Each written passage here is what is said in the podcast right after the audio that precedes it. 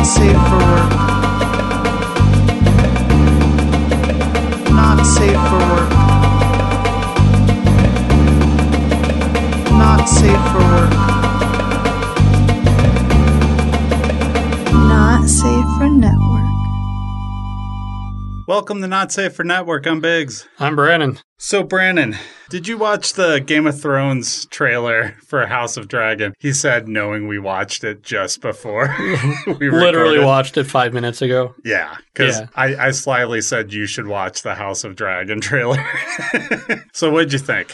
I'm gonna give it a give it a try. I'm pretty sure it's different showrunners. I don't think DB Weiss and uh, Benioff. yeah Benioff are with HBO anymore. They got an overall deal. I think I want to say it was with Amazon or something. So wherever they're at, they're not with Warner's anymore. So different people giving it a shot now. I guess loosely based off of George R. R. Martin material. It sounds like from what I read, it takes place a little before House Targaryen starts battling with some other houses. So it's the timeline where nothing has happened that we really know for sure. I believe. I'm sure some book reader will like flay me for this, but I'm pretty sure. Like it's 200 years before the show. So if we get any characters that hold over, it's got to be through magical means, right? Right. Possibly a White Walker to possibly like, uh, is it Melisandre that has lived forever? The the witch lady. Yeah. Yeah. I think she was 500, so she possibly could show up, but I don't think they're like gonna bring anybody in. So a big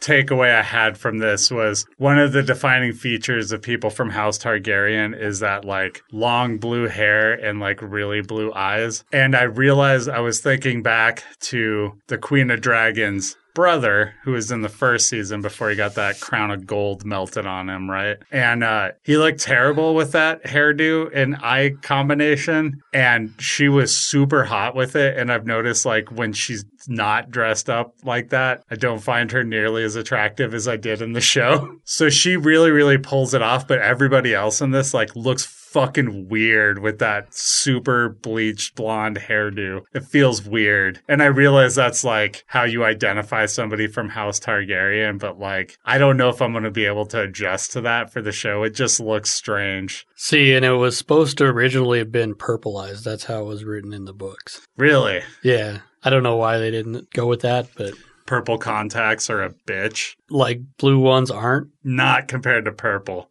They make blue ones all over the place. You probably have to have purple ones made, you know? I, I mean, mean- it's just like a practical thing. Well, I mean, they make stage contacts all the time. Sure. But I mean, my kids got a whole bunch of them that are all like spider webs and cat eyes and different stuff. So yeah, but it's, it's- just more convenient to go with blue.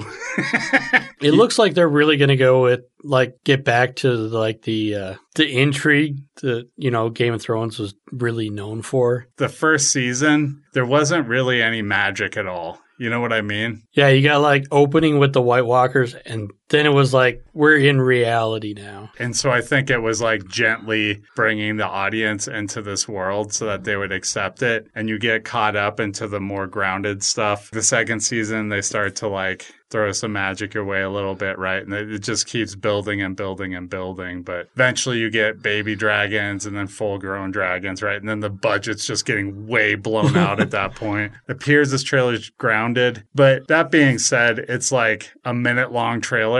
And I think 20 seconds of it is pitch black. So Yeah. it's not like we saw all that much either. I suspect we're going to see dragons in like season one. You know what I mean? Yeah, I mean this was back before they killed all the dragons off. I think. I'm not sure. Because I think they talked in Game of Thrones, like the place where they went with, they had the uh, the great the stone skin. They like gave you the stone skin, like was full of dragons, and they killed them off like eighty to hundred years before the show. So this would be before that. Right. And they also talked about how the dragons kept getting smaller and smaller because it kept them confined, right? So I don't know if this would be during that time period or not, but it's hard to say. I imagine HBO wants the dragons. Like people love the dragons. So It's in the name. yeah, that it is. So we also saw a scene drop from Peacemaker, which is James Gunn's produced show about the character Peacemaker from the Suicide Squad. Uh, what'd you think from this little clip? So it had Peacemaker and then a couple of guys that were in Amanda Waller's crew that were in the Suicide Squad, basically running the command center. And they're just like out at like a Birkins or whatever, just having coffee. Peacemaker shows up in full P- Peacemaker costume, Has an eagle in the back seat of his car. eagly. right. Says his name is Eagly. And then the lady's like, Eagly? What do you name your dog? Doggy? And then the guy's like, Do you have a daughter? And you named her Daughterly? But it looks like a lot of fun. It definitely looks like they're leaning into the humor for it. So I'm definitely all about that for sure. What do you think this series looks like? I don't know. Like, honestly, I have no idea where they're going to go with that. But I, I feel like it is A, going to be bloody, and B, funny. Yeah. So those are both check boxes in the right order. Do you think they make him a hero or do you think they make him an idiot who is not doing the right thing the entire time? I feel like they're going to put him in situations where you want the guy to fuck things up. Just, I think they know what they're going to do with him, like purposely put him in places where you know he's going to do the wrong thing for her right reasons. Right. Because as we know, Amanda Waller is probably the biggest villain that there is. So I mean, I think she's very aware of who he is. it's a fucking moron. we saw this very clearly in the Suicide Squad. And we saw it very clearly in this scene, I think. So, I mean, he's sitting down eating breakfast in his fucking big ass red outfit with his like gold mask that sticks out. Like, what the fuck? so I watched The Many Saints in Newark. And uh, I just want to say it's really fucking good. And if you want to hear more about it, right now, as this episode dropped, we'll have done an entire episode on a cosmic void about it. So I just want to plug that one more time. So one of the Lord of the Rings movies had an orc that was designed because Peter Jackson had a scuffle with Harvey Weinstein. He was just arguing with him all the time, and Harvey Weinstein could give a shit less about any of Tolkien's stuff he was just trying to retain Peter Jackson on his contract. And so he wound up making these giant movies, but he didn't really have any faith in it. And he was trying to get him to cut it to one movie and just all sorts of shit. But he gave him such a problem that apparently there's this one orc that's modeled after his face. And I looked at the picture of it and I was like, yep, like it's not so obvious that you would know. But when somebody points it out and then like circles it on a frame, it's very, very obvious it's Harvey Weinstein. and then Peter Jackson, uh, somebody else noticed after that came out that there was a title card for uh, Harvey Weinstein, and it had a couple of trolls drawn in the background of it that were like surrounding his name. So he was like back in 2001 doing these subtle things to like fuck with Harvey Weinstein that he may not have even picked up on because, in addition to being a monster sexual predator, he was awful to directors and writers and everybody who worked at Miramax. So So I'm actually looking at the image now, and I think it's the one that says uh, me- "Meats back on the menu, boys." is it? it's been a while since I've seen him. So Yeah, that's uh, it. Definitely. Yep. That's the one. Got the same nose, same forehead. I mean, Harvey Weinstein kind of looks like an orc already. So, Yeah, and uh, Peter Jackson was talking about it on a radio interview. It must have been a podcast because they would have had to bleep it otherwise. But he was talking about how he designed the orc, and, and he was like, you know, I probably shouldn't have been saying these things because I'd be worried about my career, but he's in jail, so fuck him. Fucking awesome. that's the right answer. Yeah, absolutely. So let's talk about Disney and court because Disney's had a bunch of court cases that have come up, and it's all stuff that we've talked about earlier on the show. And we've got some resolutions on two of these things, and then the third one is a new case that got coming up. Alan Dean Foster settled his royalty dispute with Disney. So as you might recall, we were talking about Alan Dean Foster had done Splinter of the Mind's Eye, which was like the first Star Wars extended universe novel. He also did the novelization for Star Wars, novelization for Alien, all this other stuff. And when they bought out the rights for Fox, they started not paying royalties to all the writers who did all of these novelizations. But then on top of it, they stopped paying royalties to all of Lucasfilm's novelists around the same time as well. And Alan Dean Foster was going through a whole bunch, and his wife got cancer, and he's like, I just want the money that's owed to me. And so they finally settled, and Disney's paying him. So he seems to be happy about that. But this was only after after the entire union of writers for Disney basically backed Scarlett Johansson in the case, which then got settled out of court because, and it got revealed, Johansson got paid $40 million when all was said and done. She asked for another 20 million because she was promised that back end and Disney said no. So she turned around and sued them and got 40 million. Pretty good, dude. Yeah. It's pretty fucking good. She doubled it. They just hadn't been assholes. They could have saved themselves a cool 20 million. Yeah.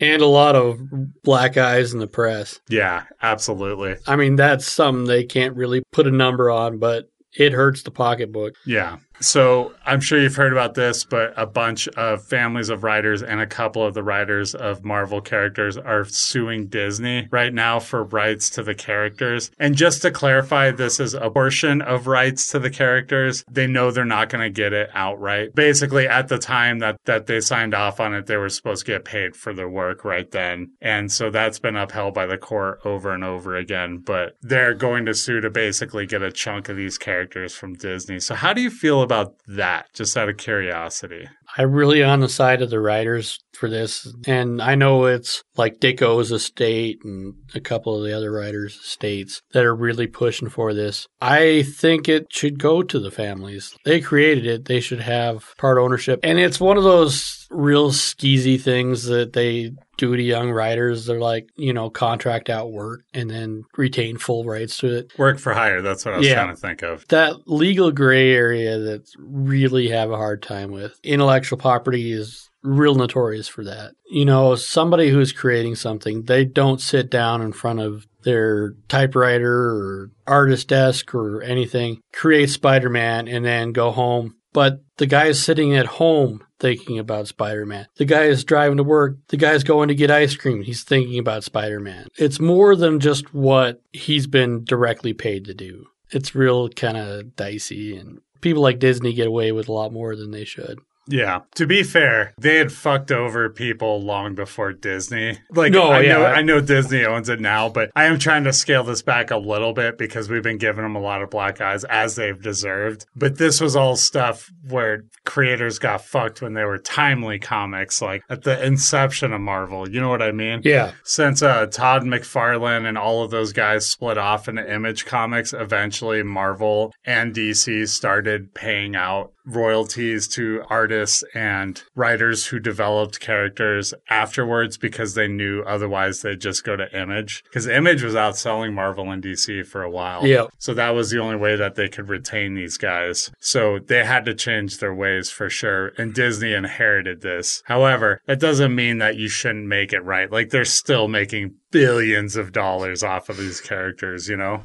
And that is it. Billions of dollars. Little money back to the family estate. I think they can spare it. Yeah, I agree. Okay, so we're going to do something a little bit different today. We are going to have a guest on in a little bit who is going to talk about what if. And when we'll have had this conversation, we'll have seen all of what if. But right now, I want to speculate what's going to happen for this final episode. So, just to recap really quick, the episode that just happened essentially, the Watcher is telling a story where Ultron managed to get into the Vision's body. Ultron basically takes over the whole world. The only people that are left are Black Widow and Hawkeye. Yeah, the only two Avengers left is Black Widow and Hawkeye. yeah. Scary.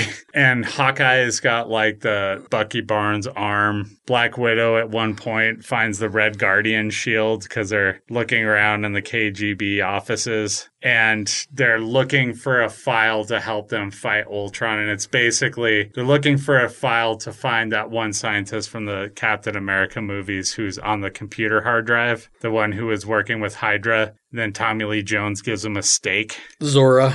they finally get Zola to start tapping into the remaining robots and they realize that he's off world and he's off world because he's out in the solar system eliminating He's out of the universe. He's more than off world. Right, like he sees Thanos, he cuts him in half, just boom, like immediately with the Mind Stone. Just doesn't even delay, goes for the head, slices him all the way down. There's not even a battle. Like Thanos just shows up with five Infinity Stones and dies. Takes the other Infinity Stones, then he takes over the universe and he sees the Watcher watching them, right? Right. that's where it becomes really interesting to me because we had that episode and go back to the episode where we had Peggy Carter on the cover as Agent Carter and we were talking about what if in the comics and kind of what we were hoping they'd bring to it in the show. If you go back and listen to it, we really explain Uatu. While we're explaining it, I was inferring that one of the things with Uatu is the push and pull between whether he should intervene or not right? Like he always watches these things, but when he's not in What If, he tends to interfere with things from time to time. He was introduced to the Fantastic Four, giving them the ultimate nullifier, which stopped Galactus from devouring the Earth. So we've got that. Okay. So that's basically the setup of the thing.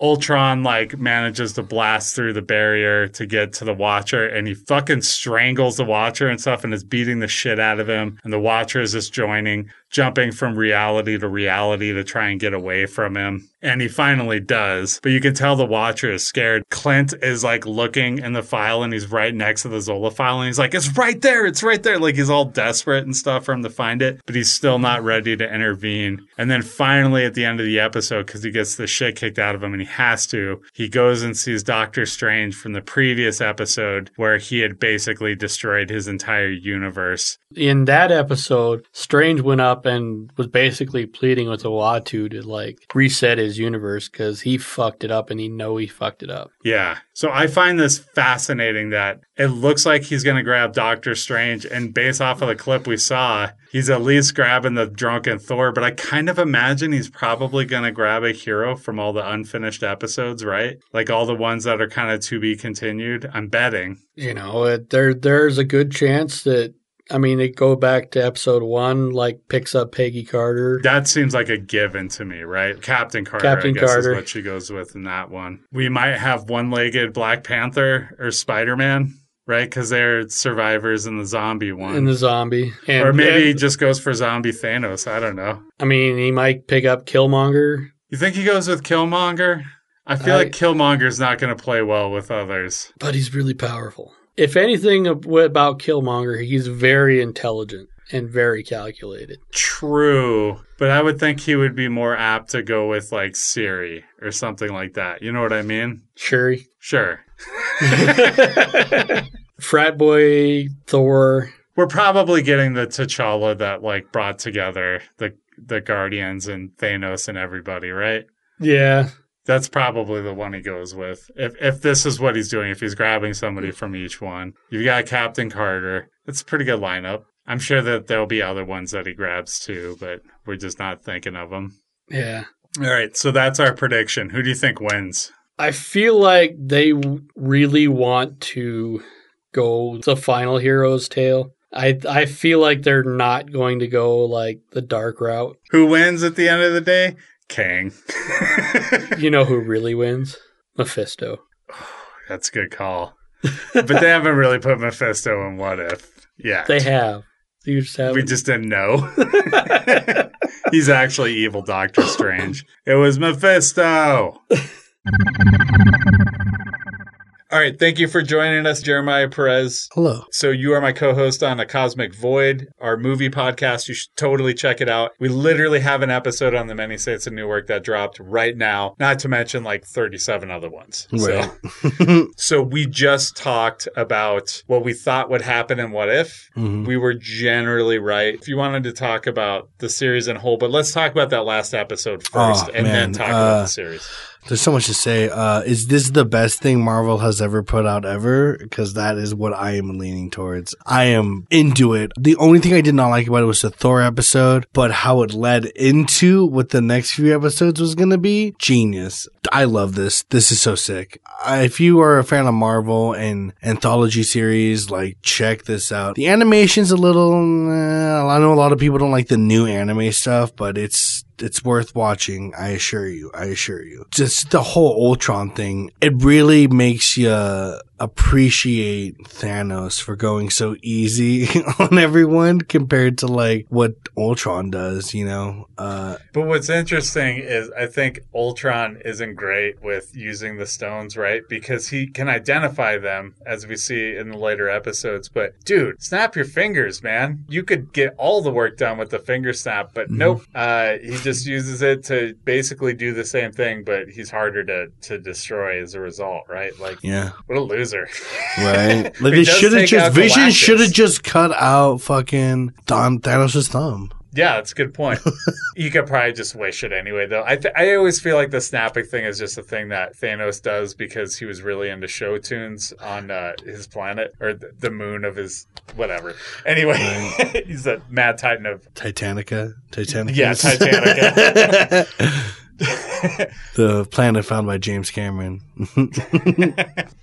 So, what did you think about this episode? I mean, so we've got Uatu Oh, man. putting the team together. We have Peggy Carter reunited with Steve in the cutscene that they finally do for What If. Um, We've got Dark Doctor Strange, still kind of f- facing a punishment by being alone in the universe he created, but he has purpose. redeeming, like Um, redeeming himself. Dude, it's such a solid story. Everything leading up to it was just so good. And in a world where, like, you know, I just, we're, I'm just so thankful that we have this. I've never been too fond of Marvel animated stuff, but, and there are some bangers, like Alex was telling me when we were on the phone. There are bangers. Uh, there's a couple Avengers cartoons and Spider-Man cartoons I think are pretty solid. Uh, I'm fairly fond of the the anime stuff they did with Marvel. If you've never seen that, check it out. They have a Wolverine, an X Men, and a Blade anime. I have not It's like straight Japanese anime style. It's, Okay. and they they did a supernatural one. I think the same company did. You know, I, I've always been more of a DC head, and this is like almost definitely turned me over. Like, uh, you know, I've definitely was. If anyone remembers when the Snyder Cut came out, I was balls to the walls with that, and then. Daddy Marvel just, you know, flipped me up, pulled me over and smacked me in the ass and was like, no, watch this. And now I like Marvel. So yeah, I like them both. I like Marvel a little bit more, but yeah, I definitely feel like I like Marvel a little more now because uh, this was solid. This was solid, good, good entertainment for everyone, not just like adults. And you get everything that every, every fan has wanted, like Marvel Zombies, uh, you know, um, the Killmonger thing. Everyone like they took little things that all the fans wanted and made those stories, and it's like, yes, it's so awesome. I think they cut out stuff too. So there was supposed to be another episode, I knew it. the- I fucking knew it. Pandemic, they couldn't produce one episode. it was the Gamora one, right? It was the Gamora. I one. fucking knew it. Yeah. God damn it. Yeah, so they Ah. they decided to just leave it in anyway, and uh, then do the finale. Which that's Are they going to me. redo it? Probably. It's unknown. They might do it for season two, and maybe they don't. I don't know. They should because it doesn't make sense because it's like It'd be nice to go backwards and see it. Yeah, because it's like I want to know about the Infinity Stone Crusher. I'm thinking what happens is instead of the Hulk getting sent away or whatever, it's actually Tony. So Tony ends up on the planet with uh uh So you're talking about the comic book thing, where no no no uh it would be like Planet Hulk but with Tony instead of Hulk right? because that's what I'm thinking. Okay, so you're gonna happen. talking like with Thor Ragnarok. Yeah, because it's like because he has all the blue, deal. the blue armor stuff. You know, like that was very reminiscent of like the armor that Thor had. So I'm thinking that that's what the, the story is going to be majorly about. And then leading up to that, Gamora just murders Thanos because that was supposed to be the whole thing is that Gamora murders Thanos before uh, he gets all the the Infinity Stones. So, ah, thank you for clarifying that for me. I fucking knew it. I was talking to Nick about that last night, and I was like, "God damn it!" Because like, Yeah, I watched it and, And I they like, cut out did something- I forget something? they cut out something else too because they didn't. You know how they took one person from every universe? Mhm. They didn't have anything from the zombie universe. Yeah, they did. They dropped all the zombies out Yeah. of the thing. Hold on, and then one Scarlet like Witch. zombie Wanda comes out. Yeah, That's- but I mean, That's what that's about what. Spider? Spider Strange. What good. What? Spider strange. with the oh, because he has a cloak. Eh, Yeah, I was making a joke about how uh, we should have seen like one-legged Black Panther. Like, like we could see him. funny. But then I was like, nah, it's probably going to be the one from Guardians of the Galaxy, which of course it Yeah. was. And by the way, congratulations! Like he defeated Ego. They closed off all these storylines. I was like, that's great. Like Right. you kind of closed them all off. So uh, rest in peace, uh, Chadwick uh, Boseman. Uh, yeah, this was great. It's so sad that this is the last thing we're ever gonna get from him too, yeah. because it's like he's such a good character. But if it makes you feel better, everybody thought the last thing we were going to see with him was episode two of What If, and then there was like five more with him. So Yeah. who knows? And shouts out to not murdering Tony. Maybe this- he'll show up. episode. Maybe he'll show up in one of the episodes, and he's like, "So what? We're doing a microphone check." Right. Like they'll just like work it into the script so that we have animated T'Challa just saying stuff that Chadwick Boseman was saying. I never freeze. All right, I think we're good. You yeah, Good? thank you. Yeah, Okay, so I saw Venom. Let there be carnage. I did not. So, what I kept thinking about while I was watching this movie, I went to it. I'll, I'll be honest. I went to it on Friday night, and it was a Friday before last because I was going to review this last week, but had a family emergency, so I couldn't. And I was taking my daughter out to it because it was her birthday, and that's what she wanted to see. I wanted to go see the Sopranos movie. I'm a good dad, so I took her to Venom Let There Be Carnage, which I was going to get around to seeing eventually. Venom came out when I was nine years old, and I thought he was awesome. And then Carnage came out when I was 13, and I also thought he was awesome. And as I got older, they kept stretching out stuff with him, starting to make Venom an anti hero, giving Carnage more and more weird powers, having all these offshoots of the symbiotes, having different people be the symbiotes. And as they stretched out the character, as they put it into other iterations, as they basically fucked out the character, I was less and less impressed with it probably peaking around Spider-Man 3 where I'm just like, man, I'm so fucking done with Venom. Yeah. like I knew they did it wrong by that point, but I was already out on Venom by the time that hit the screen. And then the movie came out and I was kind of excited about it. And then they had that turd in the wind comment on the trailer. and I was like, do I really want to go see a turd in the wind movie? And I didn't. Uh, I wound up watching it at home. And being at home, I was like, I'm glad I didn't pay money for this. Like the special effects were cool, but I just thought it was a terrible movie. And I can see why some people liked it because I could see how it was vulgar in all the ways where certain people would like love it. But to me, it was just obnoxious. Like it, just felt genuinely obnoxious. And so I watched this one which I know I'm going to get flamed for this. Let me put it this way. Rotten Tomatoes had a 59% when I last looked at it for the critic rating and an 85% for the audience rating. Almost universally, when it's that way, when the critics are very down on it and the audience is very up on it, I tend to side with the critics like 90% of the time. And this one is no different. I found it puzzling, the choices that they made, and very dumb. And I'll give you an example. Woody Harrelson, who's not very good in this movie, you can see him physically reaching for his paycheck in every other scene, uh, and not written particularly well either. At the beginning, they have him as a 15 year old, and this 15 year old is not Woody Harrelson de aged or anything like that. It's just an actor who's a 15 year old. But when he's talking, they dubbed over Woody Harrelson's voice. Woody Harrelson's 60 year old voice dubbed over this dude. Uh, that was baffling. I'm not gonna lie. I, I don't know why you would do that. and not even like auto tune Woody Harrelson. No, they did nothing to the voice. Been smoking weed heavy for like 45 years, Woody Harrelson voice. You know what I mean? Oh yeah, Uh, his character also rambles and makes no fucking sense whatsoever ever in this movie. And it just gets very annoying very quickly. It would be like having an argument with the Lucky Charms leprechaun or something. Like you're just not gonna, like you can tell the leprechaun's in the wrong and you're trying to tell him, but he's just like, oh, he's after me, Lucky Charms, the purple horseshoes. And you're like, what the fuck are you talking about? You took a piss on my carpet. Why did you do that? Oh, they're always after me, Lucky Charms. God damn it, Lucky. You know, it's this is basically the energy that Woody Harrelson brings to this movie, but it's like a super insulting rednecky accent. I found QAnon. Uh, a little I'm bit, just- yeah, a little bit. his girlfriend who has superpowers and does sonic waves which like makes sense because you're like oh that's how they're going to be car- like you can just tell right away it's got something to do with her ha- knowing sound. So he goes to get her and the symbiote that he has doesn't like her. And uh, so that causes rifts but the main rift in this is between Eddie and Venom. And they did something interesting with this plot. Now, they put in an LBGTQ thing into this, and they basically did it like Eddie and the symbiote love each other, but Eddie wants to closet the symbiote. Now, if they had left this as subtext, I think this would have been super interesting. But instead, what they do is have Venom covered in glow rings at a, A basically a gay rave. And he's saying, Eddie wants to closet me. And they're all like, boo. And then he's like, I love you all.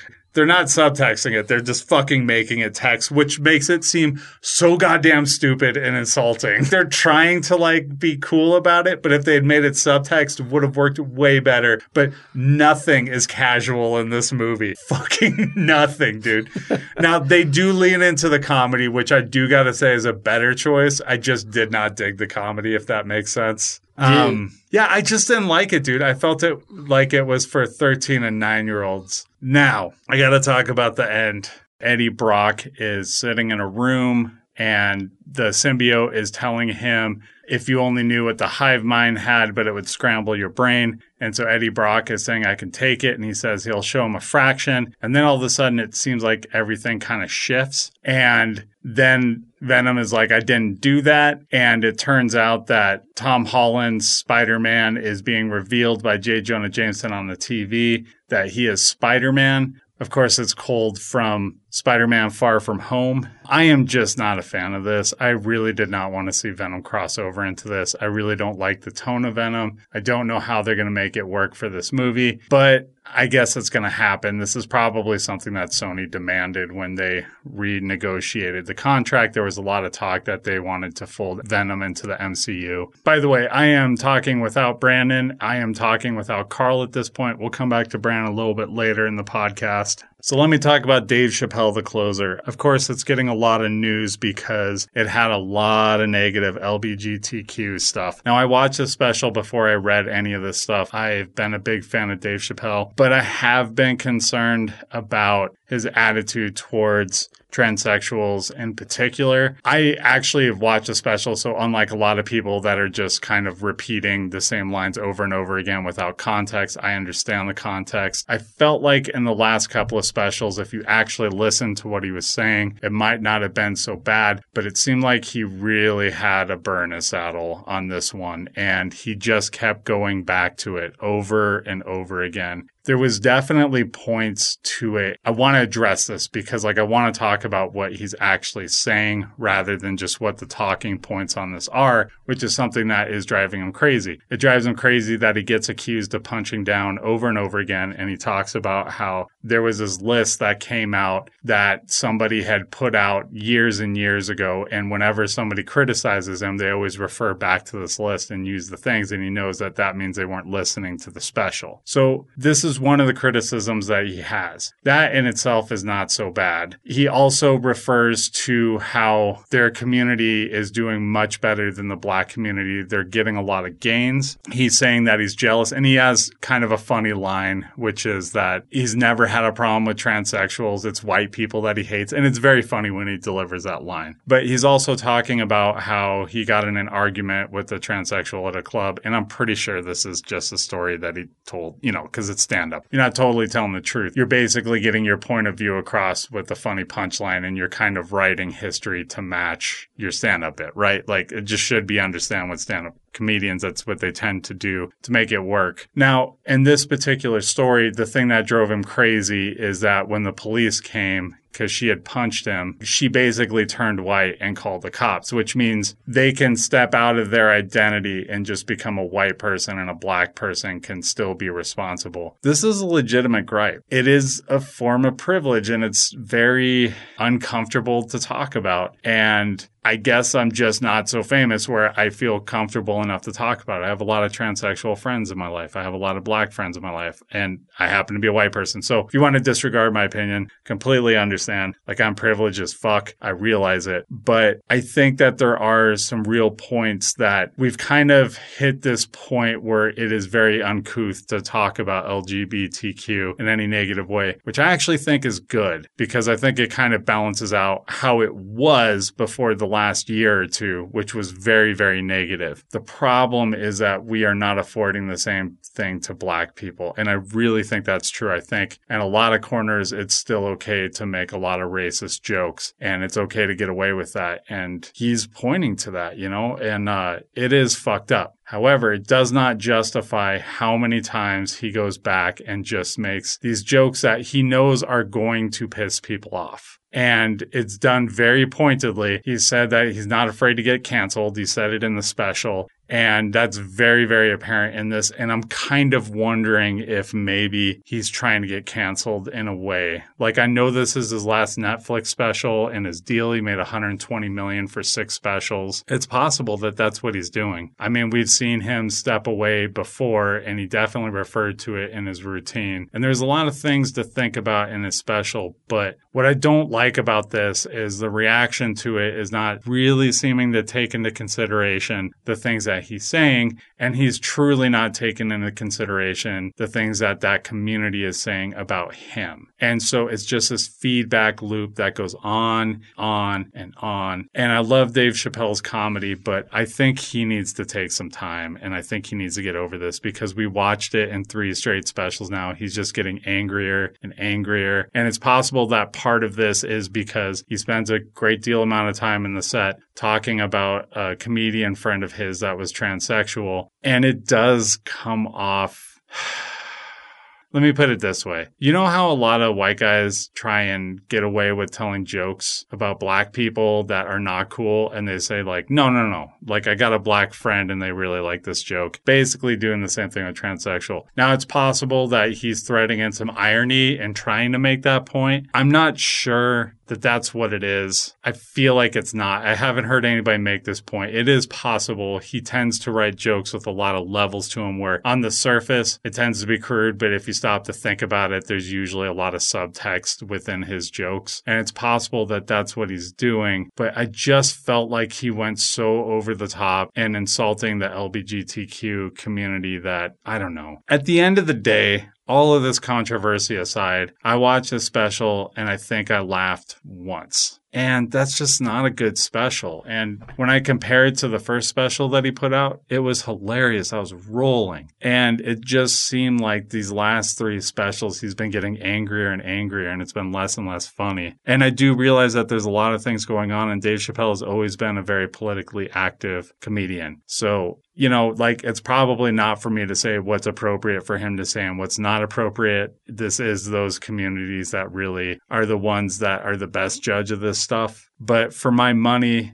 you got to at least have jokes that land. And honestly, like jokes that belittle other communities just aren't very funny to me anymore. So moving on, I want to talk about Squid Game. So Squid Game is a sensation that's just been blowing up, blowing up, blowing up. The special was a real shocker to Netflix how much it caught on. It's Korean language. Uh, when I started watching it, I accidentally had the dub on it and I watched the intro and then turned it off because as soon as I heard him speaking, I was like, yeah, I can't roll with this. Now, there are parts in English later on, but I think it's just fantastic. It's essentially these people that are very, very poor. And they've been earmarked for being poor. It seems like they all owe some kind of big debt that they have no chance of paying off. And so they corral them into this game. They don't know what they're getting into, but basically people are dying during these games. And whoever wins gets this huge amount of money. I'm not familiar with with South Korean currency, so I can't tell you exactly how much, but it seems like it's a life changing amount. And the show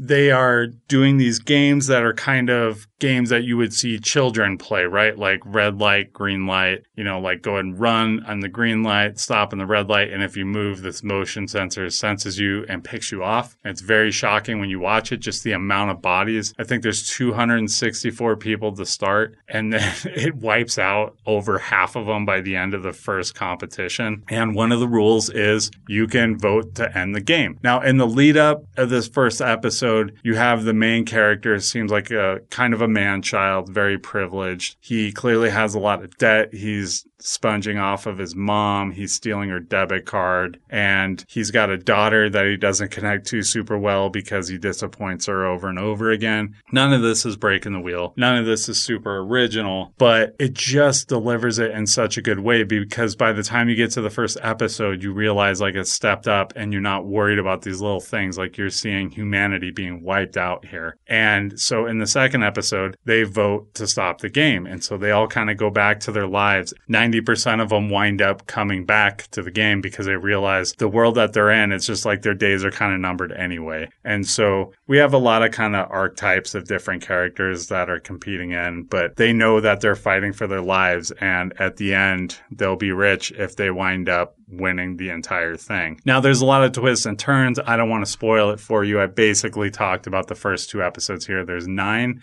It's kind of a breezy watch, to be honest. Most of the episodes are about 50 minutes. The penultimate episode is 30 minutes because they had this little contained story that they wanted to tell. And instead of padding it out, they're just like, nope, this episode's 30 minutes. It's good enough. So instead of doing an extra long last episode, which is a little bit longer than normal, they decided to make this two episodes. I thought that was a good move. I really like that decision, and it's not one you see very often which with streamers, there's no reason for them not to do that. Like if it works, go ahead and do it. I, I, like that they played with the form a little bit there. They have one scene in particular where there's two characters that are very closed off and they have about 30 minutes to play this game. And at the end of it, one of them is going to get the other one killed. And so these characters are kind of looking at each other and they're not used to sharing things about themselves. And so they have a conversation. They open up to themselves and they're talking about it. And I feel like the timer goes off and real time. So it's like 30 minutes that they have, and it takes about 30 minutes to get to the conclusion. And it's just really well done. It talks a lot about capitalism and stuff that definitely resonates here because honestly, like we're in a global economy and we're all facing the same kind of bullshit if you're not in the upper 1%. Life is really hard. It's really hard. We're all kind of in the bottom of the barrel, and some people have it worse than others. And they have each other fight each other a little. Now, there's clearly a divide between between the north and south of Korea that they show through all sorts of symbology in this. And I find it very fascinating. It's not the kind of thing that we normally see in America because this is a different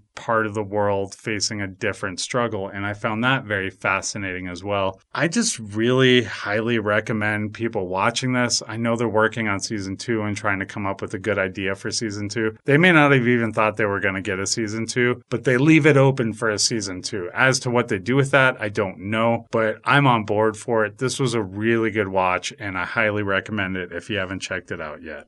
So I went and saw James Bond No Time to Die the other night. So, of course, this movie's been delayed, I believe, eight times. It got delayed the first two times because Danny Boyle was supposed to direct it and he wound up having creative differences with him and backing out. And so Cary Fukunaga stepped in because they did a list of all the people that they had in their stable who could direct it within this like 30 day period. Like basically the next 30 days, who can start developing this. And Fukunaga is the one they came up with. I thought he did a pretty good job for the most part. I do have some criticisms, but it should be noted it knocked Venom out of the number one slot, and Venom was a pretty big hit. I think it had the biggest opening weekend of any movie in the pandemic so far. So that was doing pretty well, and James Bond knocked it off this week. The premise is essentially James Bond, he's basically trying to fight somebody who's got this virus, and this virus is coded to people's genetics. They can choose who it kills.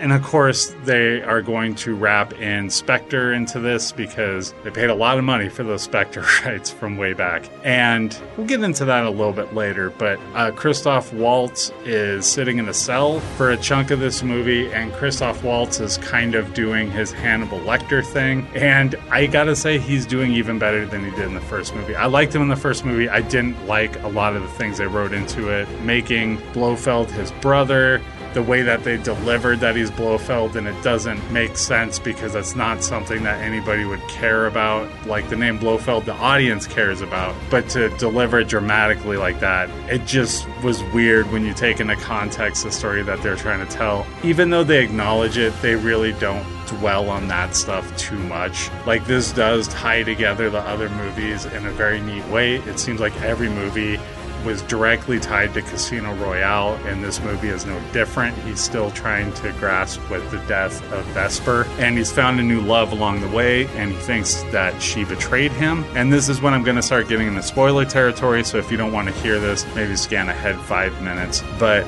she winds up having his child, and you don't find out until later and Christoph Waltz and the entire organization of Spectre gets wiped out with this virus, which means that Bond has been exposed to it. And Rami Malek plays this really odd villain. He does a really good job because he comes off as so odd and just so out there that it's like this seems like a formidable villain because it's like you don't even know what he wants from moment to moment, but in a creepy way. And so I definitely think it works. Uh, Daniel Craig is just killing it in this. Like, I felt like he's killed it in all the Bond movies. They're not all great. I feel like I would probably put Casino Royale at the top very, very close to it. For me, even though it's not as good of a movie, it's a way more beautiful movie, and I do love Skyfall. That's one I will definitely be returning to time and time again. This movie is the second most beautiful shot movie I think that they've had for a James Bond movie. I would say that Skyfall is number one. They got Roger Deakins, like one of the greats in cinematography, but this one just has so many sweeping shots, and they do interesting things like when Bond is fighting up the stairwell. Uh, they're doing an unbroken take as a shot. I mean, there's shots hidden in there, I'm pretty sure, but you know, they're making it look unbroken. And then there's a part where the camera kind of swivels over and shows you some villains and then kind of does their point of view as they come out and then Bond dispatches them. It's really, really cool the way that they do it. And then they set into essentially because Bond has been exposed to this virus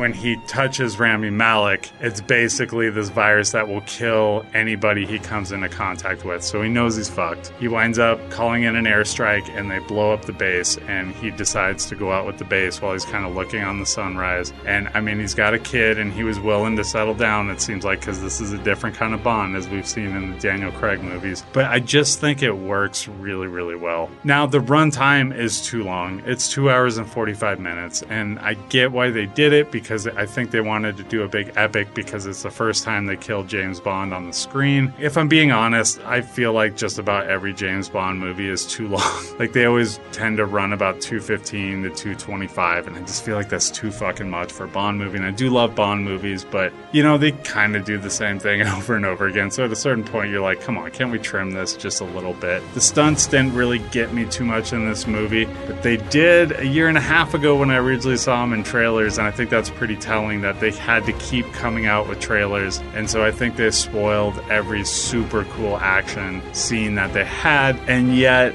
this movie really does work at the end of the day. I would say it falls in the middle of Daniel Craig's movies. And I would probably slot maybe Quantum of Solace at number four. Inspector was just not good. It's definitely the fifth one. I mean, I got a little bit high on it when I first walked out of it because Christoph Waltz was doing Christoph Waltz thing with his little short pants and kind of talking with his little Affleck. You know, but that was really the only thing I loved about that particular movie. So really quick, I want to rate the Bonds just because we're at the end of the Daniel Craig era. They did something original, which is they rebooted Bond and made it a completely new story. And then they ended that story. And I'm kind of wondering if that's what they're going to do with James Bond going forward. So I am going to say Daniel Craig is the greatest James Bond. I know that's a somewhat popular opinion. I know he's a new one. So the new one is always getting a little bit more credit than they deserve. But I do think that he was a really good Bond. I think he was able to handle the humor well when he had it. There's not a lot of humor in this movie, but when he was given humor, he did it well. He was very physical. He had kind of like a sexual energy to him that was unlike the other Bonds, and he could do the physicality things that Connery can do. He just had every element of Bond and had them all on lockdown, which he was a jack of all trade with the Bonds. He could do it all and he could do it all well. Uh, Sean Connery is the next one. He's kind of gone up and down my list over the years. I kind of held the wife beater thing against him because why wouldn't you? But now that he's dead and gone, and I can just look at this as a character, I think Connery was really good in the role. I'm not necessarily speaking to the movies, although there was a lot of bangers in Connery's run. I mean, you had Goldfinger, you had To Russia with Love. I really like Thunderball. I picked that as the best part four movie of all time back in a, a very old podcast that we did. There's just a lot of good Connery movies. And I thought that he had a really good command of the character. Pierce Brosnan,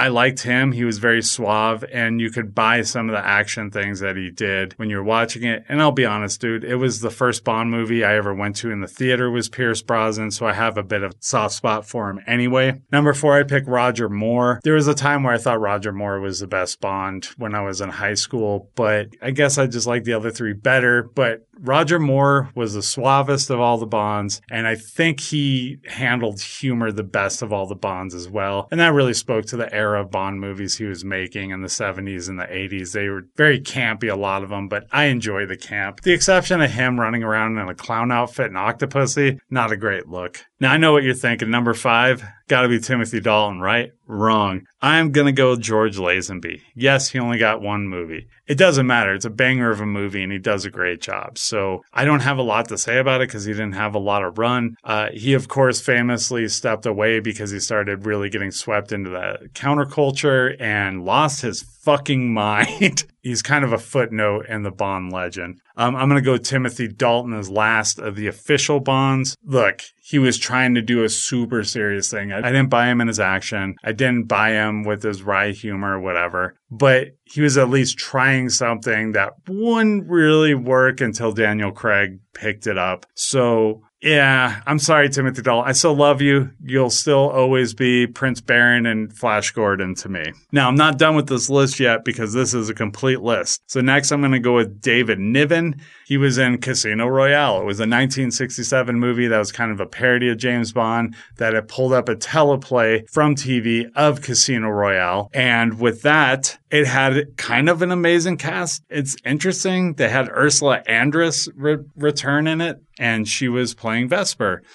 And then you had three directors Woody Allen, Orson Welles, John Huston. Now, I know a lot of things have not aged well about those, but it's very interesting they pulled three directors to be actors in this movie. But it just falls a little short of Jay and Silent Bob Strike Back, which we mentioned on Box Office Battle one time. It had six directors with Kevin Smith, Jason Mewes, Ben Affleck, Jon Stewart, Gus Van Sant, and Wes Craven. So maybe if they tried just a little bit harder pulling directors, they could have pulled it off. Dead last is Barry Nelson. This was on the teleplay for Casino Royale from 1954. It was on an episode of a show called Climax. You can't make that up. Uh, he was an American Bond, and everybody refers to him as Jimmy Bond and his best friend, which would be Claire, which would be Felix Leiter in all the other movies. Which, by the way, Felix Leiter totally dies in this movie too. Jeffrey Wright, and Jeffrey Wright is my favorite Felix Leiter, but in this particular teleplay, it's Clarence Leiter. What the Fuck. Jimmy Bond and Clarence Leiter. Ugh.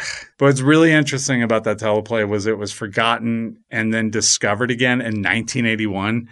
There was also two minutes that were missing from it that they eventually recovered about 13 years later and put it onto a DVD set. And people give so, so little of a shit about this movie that like it's free on YouTube so you can watch it. But I don't know why you would because man, it's boring. I really tried and, uh, it is super, super boring. So you wanted to review a show? Actually, I think they're almost to the finale of the show, and I am nowhere near the finale. Yeah. I, it has been a slow watch for me. It's uh, only murders in the building. So if you haven't heard about this, the three main characters are Steve Martin, Martin Short, and Selena Gomez. And they're all in this uh, large high-rise apartment condo building and it starts off with like i'm trying to remember who it was was standing over a dead body and it's like this isn't what he looks like you know that old cliche It literally starts with that. it literally like Yeah. open scene Yeah, I saw it. It literally starts with that. yeah and then they find out somebody like the, the person was murdered and they're like trying to create a podcast. So the story within the story that's not the main story is steve martin is an ex actor like retired. He had like a cop show back in like late 70s early 80s when like the cop detective thing was really hot right. One guy like recognizes him on the street yeah and is saying, uh, "Oh wow, I love that show. I used to watch it with my dad." And he's like, "Oh, thanks." And he's like, "Yeah, my dad died," and just gets super sad with it. And then Steve Martin's like all awkward, and then finally he's like, "So, uh, you want a picture?" He's like, "Yeah, sure." And he hands the phone to Steve Martin and has him take a picture of him with his girlfriend. which i thought was pretty great yeah, not the reaction I think he was looking for. Yeah, and they're like, oh, one of the scenes, like uh, Steve Martin's talking to Selena Gomez, and he gives him this really long, like, uh, monologue about his father and his relationship with his father. An episode or two later, like, she's watching a YouTube clip of the show, and he, like, gives the exact same monologue verbatim on the show. There's a lot of interesting stuff that's going on. And then they're like trying to make like a true crime podcast. There's still literally a murderer in the building, but they're like trying to dig in and make a podcast. And Martin Short's character is a Broadway producer that like has fucked shit up for himself. And so he's like basically back on his rant and like way behind and he's estranged from his son because he keeps bumming money from his son. And he's like trying to get this podcast put together so he can make enough money to pay rent. And it's kind of funny it just thinking about like when we first started podcasting oh so many years ago yeah. in a garage Well, that was when I started with you. Yeah. Yeah. Uh, my first two episodes were in a hotel room with my friend Greg, and we were excessively drunk. And we were coaching at Special Olympics, and we were off for the night. And we just got very, very drunk in the hotel room. And the first one was just him and me talking back and forth. And then we recorded the second one the next night, and we invited in our friend John. And then he started telling us some really wild stories that I became uncomfortable with later and pulled them from the feed. I think it's the only one that I've like pulled from any podcast that I've done.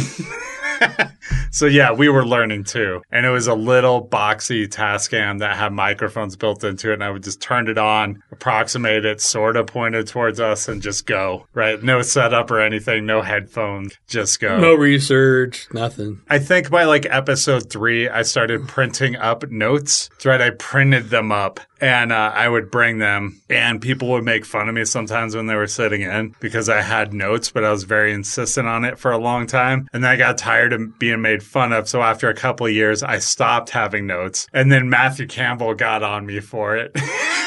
because he was very uncomfortable with how loose I was going. And so I thought that was kind of funny. And we would banter back and forth about that for a year or so. And then I started doing podcasts where, you know, I always double up and I started doing stuff where like I had to have notes. And then once I had to have notes, it was just like notes for everything again. So you can always find me with Google Docs in my hand whenever I'm recording now. But Yeah. yeah, we've gone through all of that. No true crime podcast yet. no and i don't really want people murdered around me so i don't want to go down that route No, but I don't feel like that happens for true crime podcasters except for in TV shows and movies. Because that also happens in Halloween, right? Like in the, the reboot of Halloween, the true crime Yeah. podcasters get murdered by Michael Myers at one part. I mean, that's an old thing. I mean, I was just like watching a little review on screen the other day. Like, uh, Courtney Cox's character basically had a crime podcast, but it was a TV book or like It was a, a book. It she was a, had books, but she was reporting for a show that was basically like a current affair at the time. Yeah. Like Bill O'Reilly's old sleazy tabloid show where they'd follow around like anything with Heidi Fleiss or like Jeffrey Dahmer or fucking any anything salacious, right? Like who is the the teenager who shot uh Joey Buttafuoco's wife? Oh. Was it like Amy Amy Fisher. Yeah. Yeah. I was like, Lolita's like all it's all like Yeah, the Long Island Lolita is what they called her, right? Yeah. It was a simpler time back then. No, it wasn't. It was the same shit in a different package. It really was. Yeah, different box, same shit. But nobody ever killed Bill O'Reilly. What the fuck? I want to write Missed a book. opportunity. I want to write a book about it called Killing Bill O'Reilly. Couple of people got that and they're laughing their heads off. I'm not going to explain it. So I'm only like four or five episodes in right now. And it's been one of those like I watched one episode and then like a week later I'll watch another episode because nobody else in my family gives a fuck about it. Did you try the It's Got Selena Gomez thing? they don't care.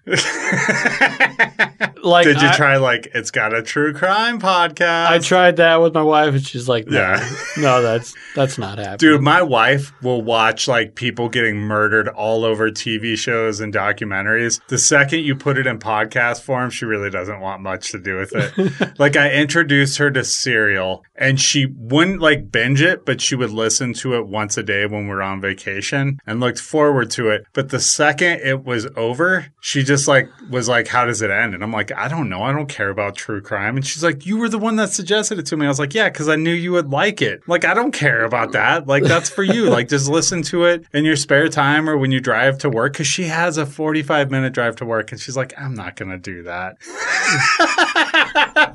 so she got like two thirds of the way through which is funny. Which is funny because like I have like a five minute drive to work, and that's where that's all of my podcast time. I'm kind of nuts with it because I listen to it on my way to work. When I'm at work and everybody leaves, I put them into my ears because I'm usually alone for anywhere from like an hour to three hours, depending on what I have in my day. I listen to podcasts that whole time. Then I listen to them on my way back from work. Anytime I'm doing something around the house, I put in my earphones and listen to podcasts. And when I go out for a smoke or a walk, I also listen to podcasts. I listen to a lot of fucking podcasts. Like at work, I can't listen to it because like I have music on at work, and it just because you can just have that in the background is It's not noise. distracting. But Yeah. Like podcasts, like the ones I enjoy listening, are require active listening. Yes, they do. Yeah, my, mine do too. If I'm doing the artwork for an episode, I can do that. Like Yeah. I can listen to podcasts. That's not a big deal. And so when I'm doing the cover and I really fucking work hard at it, like the, the cover for a podcast, not just an episode, but the whole thing, those ones I usually listen to podcasts because that'll take me hours and hours and hours to do. Whereas like the other ones take me like 10 minutes. You know what I mean? Yeah,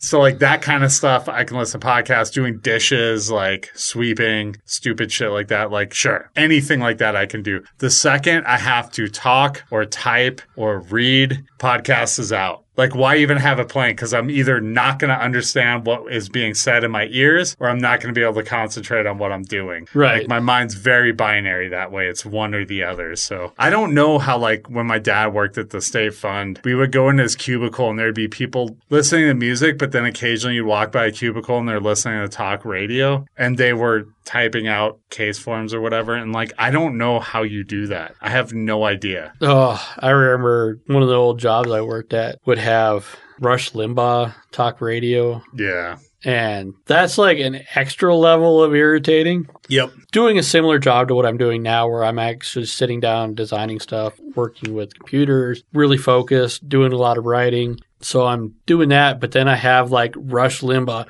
Well, you know. Ladies and gentlemen, the Yeah, Democrats it's are trying to ruin our entire country. Oh my god! Yeah, and it it's was just- just like I, I was like, a, this is this is dog shit, and b, this is like it. Even if it like the topic wasn't horseshit, it's still like distracting from what I'm trying to do. I'm trying to design stuff for you so you can sell that and make money. Well, and there's an extra level to this. And I know other people around town had this problem because we had one taxi cab in all of Helena. We just had one. and there was this guy who was often driving it. And the few times I had to break down and pay for a cab when I was younger, he was always listening to Rush Limbaugh, like fucking always. And the more I think about it, it's very irritating because it doesn't even matter what his political viewpoint is. It's the fact that you're listening to something and you're like forcing other people to listen to that thing, but it's like such a strong political opinion. Like right now, I mean, I'm sure people can suss out where we're at on the political spectrum, but like you can also turn us off. You know what I mean? It's different when you're forcing somebody to listen to that. With music, that can be irritating, but at least like it's over in a bit or whatever. But like politics makes people angry. And so, like, if I was driving a cab, I would never fucking play anything political in my car because, like, it's just not worth getting your customer upset about it, you know? Yeah. And I just don't understand why people do that. I, yeah, I'll never get it, but probably the same reason why people run around with red hats. You know what I mean? yeah. It's not just supporting Trump. It's like trying to start shit. Sometimes, like they're going to family reunions with a red hat. It's like, dude, it's like the one time you could take off the hat. Or the restaurants that all have the TVs turned to Fox News. Yeah, put it on something neutral. Don't even put it on the news. Do you really want people watching the news? You know what I mean? Like, no good's going to come of it. It's either going to be politicized or it's going to be something depressing and not get people in a good mood. Yeah, and like Like, I don't like the Weather Channel, but at least, like, that's not going to visibly upset everybody most of the time. yeah, or you know, uh, one, like there's a pizza restaurant here in town. And, Godfathers. What you're talking about. yeah, Herman Cain's joint. Yeah, It was. Before he got his own award named after him. Have you heard about that? No. So now they're giving like COVID anti vaxxers, the people that die after being like so anti vax, they're getting the, the Herman Cain Award. I feel like we shouldn't touch this anymore. It's getting so touchy feely. Somebody's going to figure out where we live.